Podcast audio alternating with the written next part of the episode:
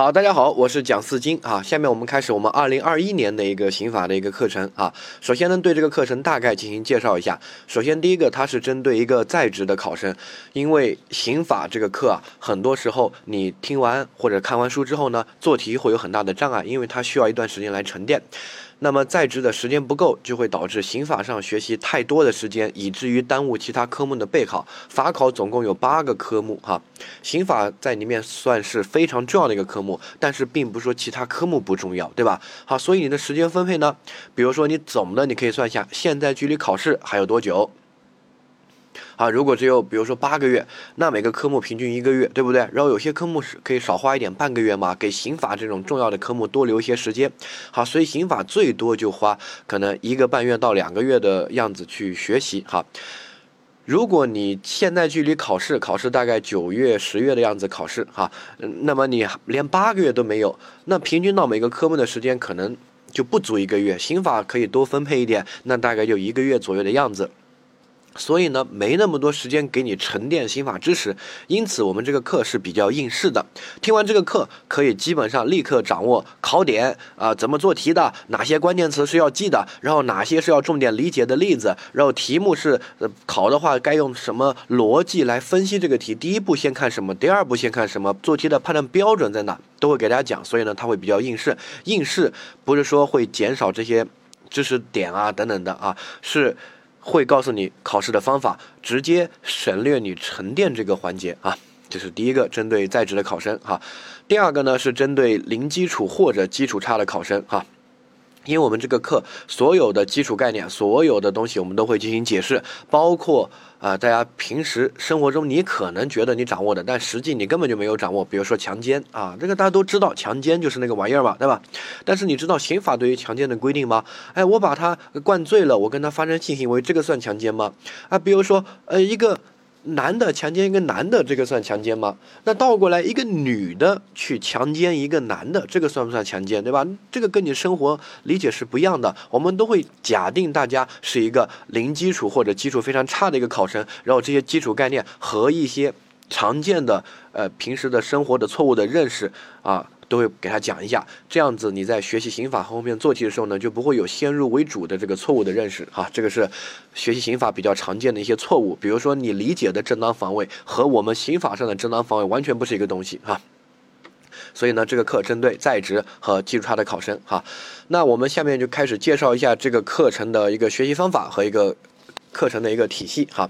首先这个课呢，你可以去搭配一个我们这个讲义。我们这个讲义呢，如果后面有纸质的报了班啊之类的，会邮寄给你。如果你学的比较早，或者你没有报班等等的，我们也会有电子版在这个课程配套的地方去获取。如果你在其他平台上看到了这个课程，你找不到讲义的话，你可以下载一下我们的 APP。我们的 APP 呢，应用商店搜一下叫“晓法考”，然后你在那个课程啊那些界面找啊，找到这个刑法的课，点进去，那个界面就有下载讲义，你可以自己去打印一下。讲义是在这个法学，尤其法考这个科目里面非常重要的，因为你后面很多东西要靠书面的东西来复习啊。你不能听了就觉得你都掌握了，那不像理科那些公式没有多少要背的，理解了就行了。法律还是很多东西要去复习、要去温习的哈。这是第一个，要去找一下讲义哈。有些平台我们没办法把那个讲义那个文件传到那个平台，一些什么音频网站、什么喜马拉雅或者视频网站这些哈。大家如果找不到的话，就去晓法考 APP 去找一下，或者我的微博叫蒋思金法考，你可以去搜一下哈，都去找历史消息都有，实在找不到就私信我哈。第二个呢，这个讲义的内容呢，是可以涵盖你所有刑法要复习的知识点的，不用其他的来增补了啊，就只掌握里面的就够了，绝对是能够让你高分过线。我们法考呢是个及格考试，只需要你能及格啊，得60%的分就可以过线了。而我们讲义上的内容绝对能够覆盖80%、90%的知识点，没有任何问题啊！不敢说全部，90%没问题啊。同时，你把这90%里面掌握大部分，那基本上就可以过线了。所以呢，不用去扩充，掌握这些就够了。好，第三个呢，这个讲义呢，这个是针对刑法这种既考客观题又考主观题，就是客观题是选择题啊，主观题是这个案例分析题，要写字要分析哈。所以呢，我们里面会照顾到既考客观题又考主观题的科目，在里面有些重要的呢，我们会附一些法条，同时呢，需要你进行主观题练习的，我们也会附一些案例分析啊，主观题小案例让你去练习一下，这个呢是非常重要的。所以呢，这个讲义是可以适用于客观题加主观题的啊。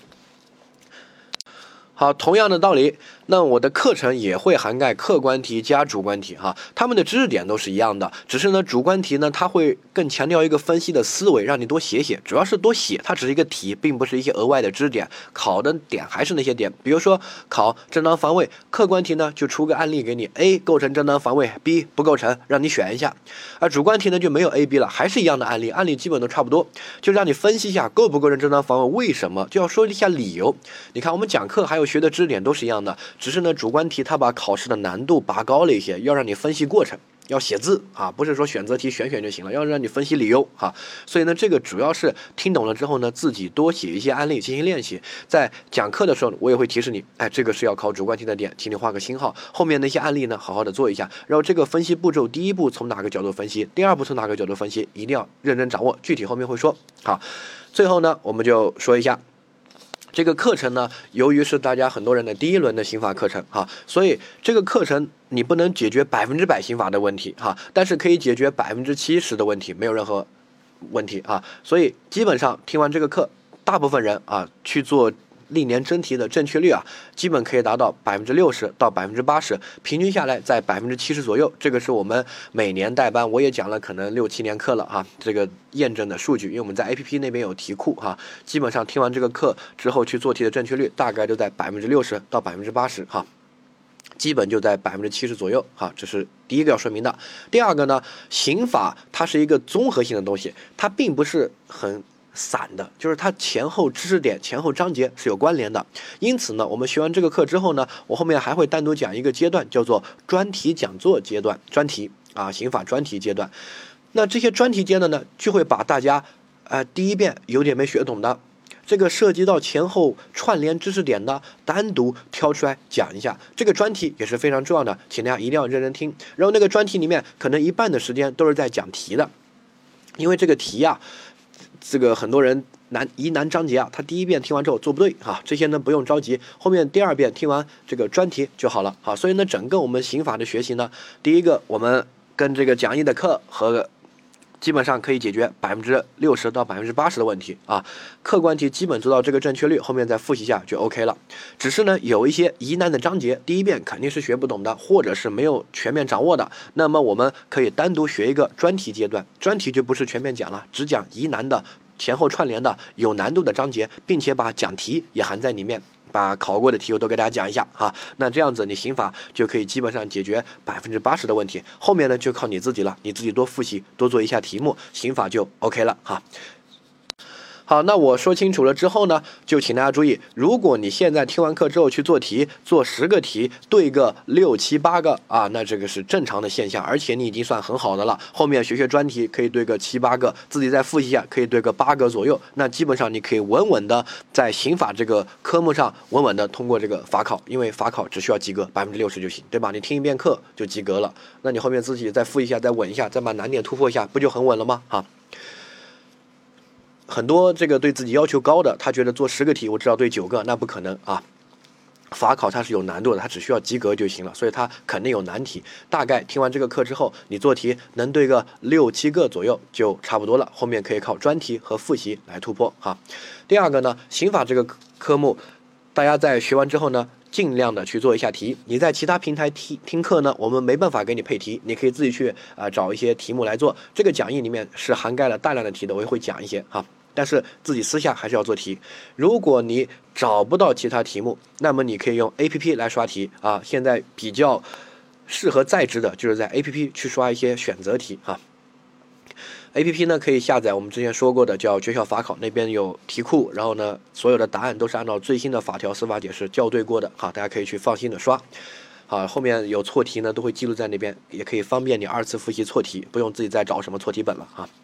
第三个呢，就是如果你在我们 APP 诀晓发高上听课，我会把这个章节需要你掌握的题配到这个章节的课程卡片后面。你听完这个课，直接点下一个就是做题卡，把这个题做了。我希望是听课加做题融在一起。60%左右的考生听完课都不去做题，尤其在职的，因为他觉得做题很浪费时间，或者第一遍没怎么学懂，想着后面再做。只要有这种心态的，基本上就危险了，因为他后面根本没有时间做题，后面还要去复习，还要去记忆，还要去巩固，哪有时间做题？而且第一遍听完课之后立刻做题，效果就很好，因为你懂或者不懂都能在题目里面进行验证，不懂的做错了看一下解析，懂了对吧？懂了的进行题目的训练，能够加深印象，能够有系统的做题的训练，让你的知识点啊能够更具体化，不是那个听完课之后那种比较玄乎那种感觉，能够落到题目上。所以呢，听完课之后立刻要做题啊，立刻做题，再强调。好，那我们就正式开始我们的刑法的课程。好，首先第一个，刑法呢分为总则和分则两块。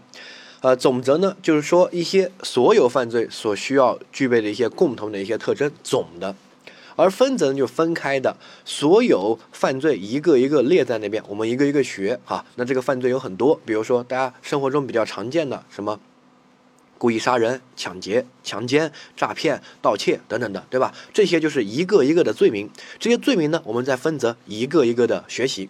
但这些罪名啊，都有一些共同的特征啊，比如说他们都要危害到社会，对不对啊？比如说他们都要有一个人啊，比如说如果是小孩子，跟这个可能5岁的小孩子、10岁的小孩子不小心弄死个人，可能他都是无罪的，对吧？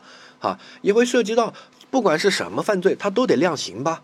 哎，到底是判有期徒刑呢，还是无期徒刑呢，还是死刑呢，对不对？好，所以呢，一些共性的东西，我们把它叫做总则。我们在总则部分学习所有犯罪所需要具备的一些内容、刑罚啊等等的哈。但是，一些个性的东西，按每个犯罪不一样的，那我们在分则一个一个罪名的学习哈，这是它的体系。考察分值呢，大概总则呢可能占到50%到60%左右的分值，分则呢可能占到40%到50%左右的分值啊，所以呢各占一半，你可以这样理解啊。然后总则内容虽然不多，不像分则那么多罪名，但是它考的是有难度的，所以呢一定要认真学习。总则没有学懂，分则就比较散比较乱啊。然后总则一旦学懂了，分则呢基本上没有什么问题，就是要多记一些罪名的一些关键的要件啊，这个罪有什么特点，那个罪有什么特点，多记一下就好了。所以呢总则是所有的基础，所以呢大部分的学习时间请花在总则上面。然后呢每年主观题会涉及到一些分则的罪名，但是呢主观题80%的内容啊都是考在总则里面。刑法基本上所有有难度的题目都在总则里面，所以呢总则是难度比较大的啊，考试分值也相对比较多的，尤其主观题，那么也要一定要认真学习哈。首先第一个，我们看一下总则这个的体系图。总则呢大概分为这样几块哈。第一块呢叫刑法论，刑法论呢就是学一些最基本的一些理论概念，什么是刑法，对吧？刑法有什么原则啊？它有什么这个功能啊？叫机能啊？它有什么特征？它有什么性质？这些都是总的部分。这个部分呢，每年大概可能考2个题左右啊，不会太多，2个选择题，不会考主观题啊。然后第二块呢是犯罪论哈，犯罪论呢就叫一个概念叫犯罪构成，犯罪构成倒过来理解就是构成一个犯罪所需要具备的一些条件啊，比如说要构成一个犯罪，要具备什么条件？首先要有个人嘛，对不对啊？要主体要件啊。第二个呢，他要进行一个犯罪行为，不管是杀人、强奸、抢劫、盗窃，他肯定有个犯罪行为，偷、杀，对不对？还有一个行为，这个行为呢要导致一定的这个危害性，对吧？啊，这些呢就要犯罪构成的要件啊，构成犯罪所必须要具备的几个条件啊，这几个条件我们把它这个都加起来，它就成了一个犯罪。这几个条件如果缺了一些，那它就可能就不成了一个犯罪哈。这个就是犯罪论，它主要是解决犯罪成立的问题啊，这个叫基本的犯罪构成啊，主要有这样几个条件，什么主体啊、行为啊、侵害到客体啊，有一些因果关系，这个人的死亡是因为我杀人的行为，然后这个要构成这个杀人罪啊，要有故意，对吧？故意杀人罪，如果你没有故意呢，叫过失致人死亡罪啊，这个是主观上是故意的还是过失的哈，这个叫基本的犯罪构成。第二个，成立犯罪之后呢，我们会涉及到一个叫阻却事由。阻却事由呢，最常见的，大家在生活中也都知道的，叫正当防卫啊。比如说，张三正在追杀我，那我转过来反击，然后呢，我把他的刀夺过来，我又砍了他两下，把他砍死了。这个叫什么？啊，大家都知道正当防卫嘛，他在杀你，你也可以这个砍他嘛，对不对？哈，那这个正当防卫呢，我们刑法上呢要把它拆成两个阶段来看。第一个阶段呢，就是我杀张三，我确实把张三杀死了，对不对？好，第二个阶段呢，就是我为什么杀他，是因为他也在杀我呀，我在防卫自己，我在保护我自己，对不对？哈，所以这两个加起来呢，可能我本来就是把张三杀死了，是符合一个犯罪的构成的啊，构成一个犯罪行为，故意杀人罪，没什么问题，对吧？但是加了他也在杀我，我在防卫，我在反击，哈，这么一个情况呢，那就可能也不成立犯罪了，就叫把已经成立的犯罪把它阻却了、阻止了。叫阻却事由，正当防卫就是最典型的一个阻却事由。正当防卫它的内核就是一个侵害行为，就是一个伤害别人的行为，对吧？只是呢，他穿了个外衣啊，这个外衣呢是别人也在侵害你，你就可以去侵害他啊，这个叫正当防卫。具体我们后面会说，这些叫阻却事由哈。还有刑事责任年龄和刑事责任能力。能力呢就是精神病啊，这个大家都知道，精神病可能杀人就没办法判刑，对吧？啊，这个生活常识也都知道。还有一些小孩子可能犯罪了啊，没办法判刑，最多进什么少管所之类的啊，那不是一个刑罚。那这些是为什么呢？你看他也犯罪了呀，他也杀人了呀，对不对？啊，他也盗窃了呀，啊，是因为他具备这个年龄或者精神状态、精神病这种情况，可以把他已经成立的犯罪把它阻却了、阻止了。啊，所以呢，它的内核也是一个犯罪行为，只是他穿了个年龄或者精神病这样的一个外衣，和正当防卫是一样的。我们把这种呢叫做阻却事由，可以把已经成立的犯罪啊阻却了。好，下一个呢叫做修正的犯罪构成，这个不用去管这些概念，主要是指呢犯罪已经成立了，但是呢有些成立之后呢，我们还要看一下这个犯罪的一些特殊的情况，比如说犯罪形态。大家都知道啊，这个故意杀人有既遂有未遂，对吧？没有杀死人，我去杀了但没杀死他，后面被医生救活了，那可能就是故意杀人未遂，对吧？啊，这个叫犯罪形态啊，它是成立犯罪之后讨论一下形态，它可能量刑会受一些影响，比如说我杀成功了，既遂了，那可能量刑会重一些；没杀成功呢，量刑会轻一些，具体后面会学哈。下一个叫共同犯罪，共同犯罪就不是一个人去犯罪，多个人去犯罪，我和张三一起去杀人，那我们两个之间就会有相互的影响啊。这个呢就是共同犯罪所要讨论的一些内容哈。这个是在基本上构成一个犯罪，符合这个犯罪的犯罪构成，又没有阻却事由的情况之下，我们再来讨论什么犯罪形态呀、共同犯罪。如果他连最基本的犯罪都不成立，那就什么都不用讨论了哈。所以它是有一定逻辑关系的，后面会梳理。这个叫犯罪论，犯罪论请大家画星号。整个刑法所有基本上核心内容都在这儿哈。总则看似有这样几块，但是呢，80%左右的分值都在犯罪论哈。而且主观题肯定是要考犯罪论，它是你理解刑法的核心。刑法可能60%-70%的知识点都在犯罪论这一块哈。下一个是罪数论，罪数论就是有可能一个行为涉及到多个犯罪，我们怎么来处理这种情况哈？也叫数罪，罪数倒过来叫数一下有几个罪哈。比如说我开一枪啊，我想杀张三我开一枪，这一枪打死了张三，但子弹穿过去打伤了李四，子弹又穿过去把一个珍贵的文物把它打坏了。你看我就开了一枪。但是呢，我打死一个人，打伤一个人，还打坏一个文物，对吧？那这个到底定一个罪还是定3个罪哈，就会有问题。那这个就是罪数论我们要解决的，后面会说。但这个部分呢，它考的并不是特别多，可能每年也大概考2个题左右，不会太多哈。下一个是刑罚论，好，刑罚论在旁边写个字背，啊，刑罚呢，顾名思义就是犯罪所对应的惩罚叫刑罚啊，它是一种刑事上面的惩罚啊。这个最典型的，我们生活中都常见的，比如说有期徒刑啊、无期徒刑、死刑等等的，这些都是一些刑罚啊。这个刑罚呢，它的考察的方式呢是考一些记忆性的东西，它不会用案例来考，它只会考你，哎，这个我对什么情况我是这个累犯啊，累犯有什么后果，什么情况？这个要可能判死刑，什么情况不能给他判死刑？比如小孩子不能判死刑，怀孕的妇女不能判死刑，就考一些记忆的。记忆倒过来，我跟你说的是，他开卷考可以得满分，这个叫记忆型科目。所以呢，刑法主要是背的，然后你再写一个考前背哈，考前背。好，这个是我强调的一个学习方法。我们学这个法律呢，它肯定有理解的知识点，也有要记的知识点，要背的知识点。好，每个科目不一样，像刑法和民法这种理解性科目呢，主要是理解的偏多，基本上理解了，多做做题，大部分也就记得了。但是里面也有一些要背的，不可能全部都不需要去记，它毕竟还是偏文科的一种这个科目嘛，法学对不对哈？大家都感觉学法的是不是记性很好，是不是特别能背啊？就这个意思哈。他肯定会考一些背诵的知识点。这个背诵的知识点呢，第一个，所有人都觉得我靠很头疼，不想背啊。尤其年纪大，越年纪大越不想记这些东西，对不对？理解了就行哈。这是第一。第二呢，他要考，不可能不考。他那么大一块内容，刑法你说不考吗？哪一年不考？你给我找出来，对吧？他固定要出题的，他命题不是随便乱命。这个章节是固定，比如说每年就考两个题，他必须在这边命两个题，所以他肯定要考，必考哈。第三个呢是背诵的科目和知识点啊，它好得分。为什么？因为我说了，开卷考可以得满分，但理解的知识点啊就不一定能得分，因为出难题大部分出在理解的知识点，背诵的知识点没办法出难题，它考的就非常常规哈。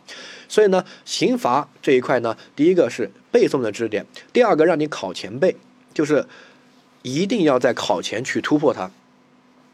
不要放在前面背，因为前面背了呢，你会花时间去维持这个记忆。我今天背得了，过一个月不背不就忘记了吗？你还要学别的科目呢，对不对？哈，记性不可能那么好的维持那么几个月，所以呢，这个东西前面学一下就行了。但是要记得考前要去好好的记一下，因为它好得分，每年必考哈。然后刑罚这一块呢，大概每年会考个4个题左右啊，4个选择题，也不太会考主观题啊。主观题在刑法总则里面要考的就是犯罪论，必考主观题啊。然后主观题大部分的分值都在犯罪论、罪数论可能会有涉及啊。但是呢，一般没答出来也丢不了几个分的啊。刑罚这部分呢，一般不太会考主观题，唯一可能要考的就是这个这里写了啊，自首和这个坦白立功，这个有可能会考，但是考的都是送分的，非常简单，这个也不用太担心啊。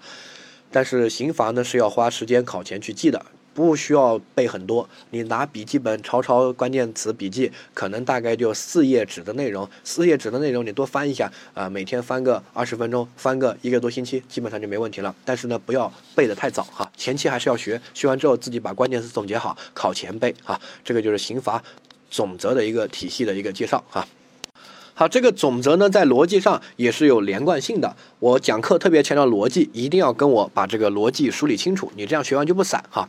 这里你看，我们正常第一个先判断什么？先判断它构不构成犯罪，对不对？如果他连犯罪都不构成，可能会量刑吗？可能需要数一数有几个犯罪吗？不可能，对吧？好，所以呢，要先判断它成不成立犯罪啊。成立犯罪呢，要看这个犯罪论这块的犯罪构成的要件，然后再看一下有没有阻却事由，有没有年龄不到啊这些情况。如果都没有的话 ，OK， 你成立犯罪了。你成立犯罪，我就要看一下你犯罪既遂没有啊，有没有犯这个未遂啊，这些终止啊这些情况，对不对哈？如果多个人犯罪的话，再看一下多个人的情况哈。没问题了，你成立犯罪了，犯罪形态已解决了，那我就要数一数你到底有几个罪。你到底犯了几个罪？一个罪都没什么好数的，多个的情况，刚才我说的开一枪打死一个人，打伤一个人，到底你一个故意杀人罪还是故意杀人加故意伤害，对吧？好，那要数一数，数完之后呢，确定好了你就犯了这几个罪，那我给你量刑吧，我要给你弄刑罚吧，对不对？哈，这个你故意杀人，那我给你判个无期徒刑，对吧？好，判刑，这个就是刑罚的体系第一块。第二块呢，刑罚的裁量。万一我给你不是判这个无期徒刑，而是判可以有自由裁量权的，比如说有期徒刑，有期徒刑可能判5年，可能判10年，可能判20年都有可能，对不对？那我到底判哪一个幅度啊？那我这个时候呢就要看一下你有没有一些其他量刑情节，比如说如果你是累犯，之前犯过罪，现在又犯累犯，或者你自首啦、坦白啦等等的，都会涉及到我给你确定有期徒刑的这个刑期的时候呢，我会要裁量一下啊，给你弄重一点还是弄轻一点，对不对？好，最后定下来了，你就是给判了这个有期徒刑啊15年，那到最后你就去坐牢呗。但是在坐牢的期间，如果你表现好，可能会减刑啊，也可能会假释，对不对？这些情况啊，所以它整个就是我们处理一个犯罪的一个逻辑顺序。